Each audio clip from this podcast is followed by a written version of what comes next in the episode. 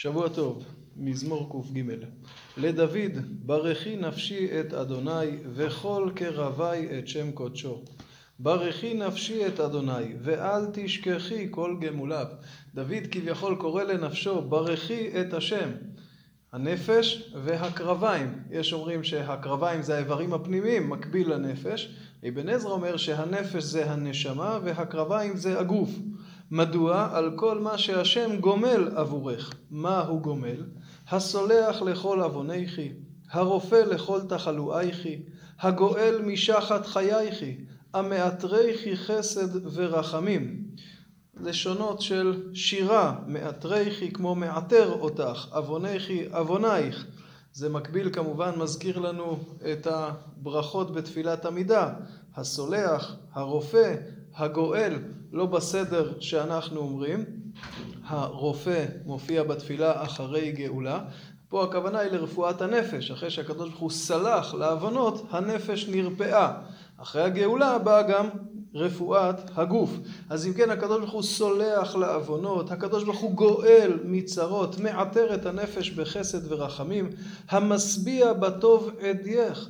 תתחדש כנשר נעורייכי, אדייך יש מסבירים פיך, אתה פותח את הפה לבקש והקדוש ברוך הוא משביע.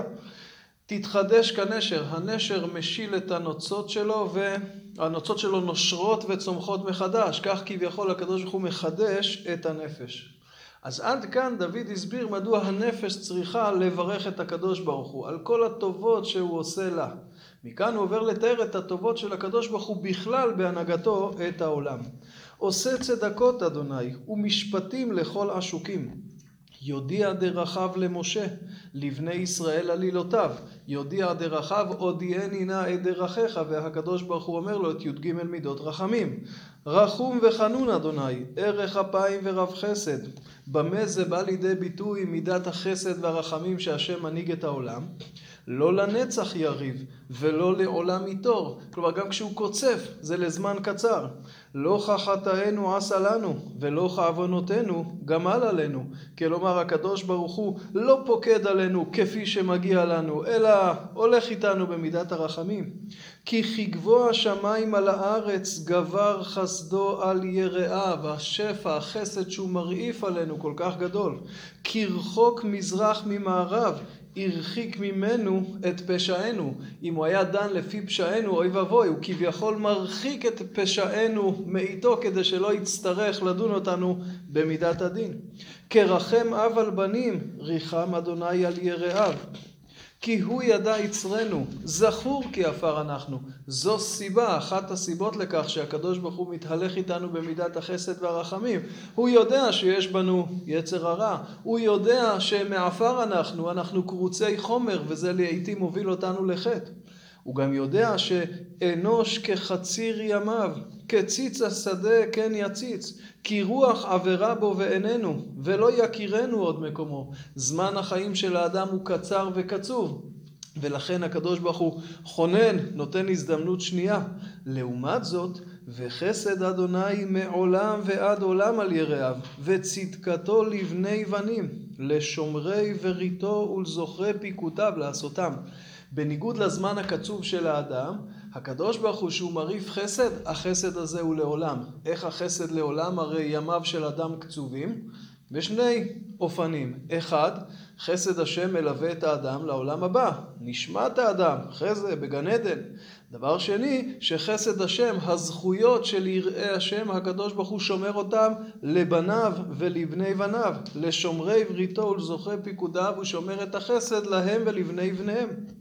אדוני בשמיים מכין כיסו ומלכותו בכל משלה. כלומר הקדוש ברוך הוא מלכותו משתרעת מעולם ועד עולם. למרות שהוא גבוה מעל גבוה, מלכותו בכל. ולכן כולם צריכים לברכו, ואכן דוד מסיים בקריאה לכולם. ברכו אדוני מלאכיו, גיבורי כוח עושי דברו לשמוע בכל דברו. ברכו אדוני כל צבאיו, משרתיו עושה רצונו. ברכו אדוני כל מעשיו, בכל מקומות ממשלתו. ברכי נפשי את אדוני. יש פה קריאה משולשת. מלאכיו, המלאכים, שרפי עליון, ברכו את השם.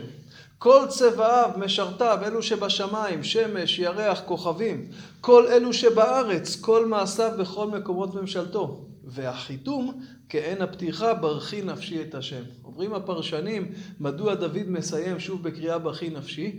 כי הנפש כוללת את הכל. האדם נברא אחרון והוא כולל בתוכו את כל הבריאה כולה, כולל המלאכים. כי נשמתו מכיסא הכבוד, גבוה מעל גבוה. ולכן בתוך נשמתו כלולה כל ההוויה, והיא מוטלת בתוך הגוף, קרוץ החומר. ולכן הקריאה ברכי נפשי את השם כוללת את כל אלו שנקראו לברך קודם לכן. אז אם כן המזמור הזה הוא מזמור שכל כולו קריאה לברכה והודיה לקדוש ברוך הוא על הנהגתו הרחומה. את האדם הפרטי, דוד פותח ברכי נפשי את השם, כי הקדוש ברוך הוא מנהיג אותך בסליחה, בחסד, מחדש אותך, נוסח בכוחות, אבל בכל ההוויה כולה. כל ההוויה כולו הקדוש ברוך הוא מנהיג במידות החסד והרחמים. המזמור הזה מדגיש את הפער העצום בין הקדוש ברוך הוא לאדם.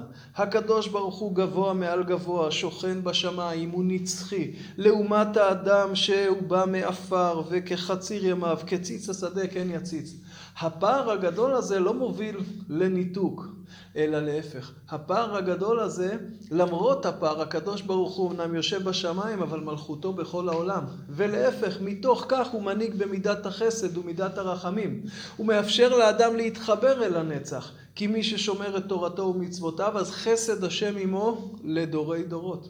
ולכן כל ההוויה כולה קרויה להודות ולברך את ריבונו של עולם.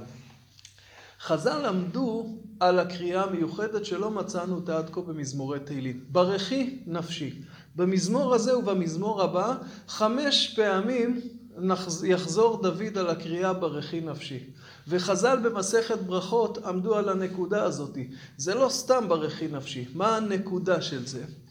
ברכי נפשי לעומת קרבי. אמר האבן עזרא שהקרביים זה הגוף, הנפש זה הנשמה. דוד הגיע למקום כזה שבו הנשמה מעצמותה, מטבעיותה, מרגישה את הצורך הטבעי שלה לברך את ריבונו של עולם. מרגישה את הקשר שלה לריבונו של עולם. זוהי קריאה יותר עמוקה מסתם להודות ולהלל. זה כבר בנפש. חז"ל אמרו חמישה ברכי נפשי כנגד חמש תחנות בחיי אדם. הראשונה שבהם זה עובר במי אמו. מה זאת אומרת? כלומר, כבר כשאתה עובר במי אמו אתה מברך את הקדוש ברוך הוא. הקשר הנשמתי בין האדם לבין ריבונו של עולם הוא עוד לפני ההכרה, הוא כבר מעצם הנפש, מעצם הנשמה. זה בא לידי ביטוי בצורה נפלאה בפרשת השבוע שקראנו היום.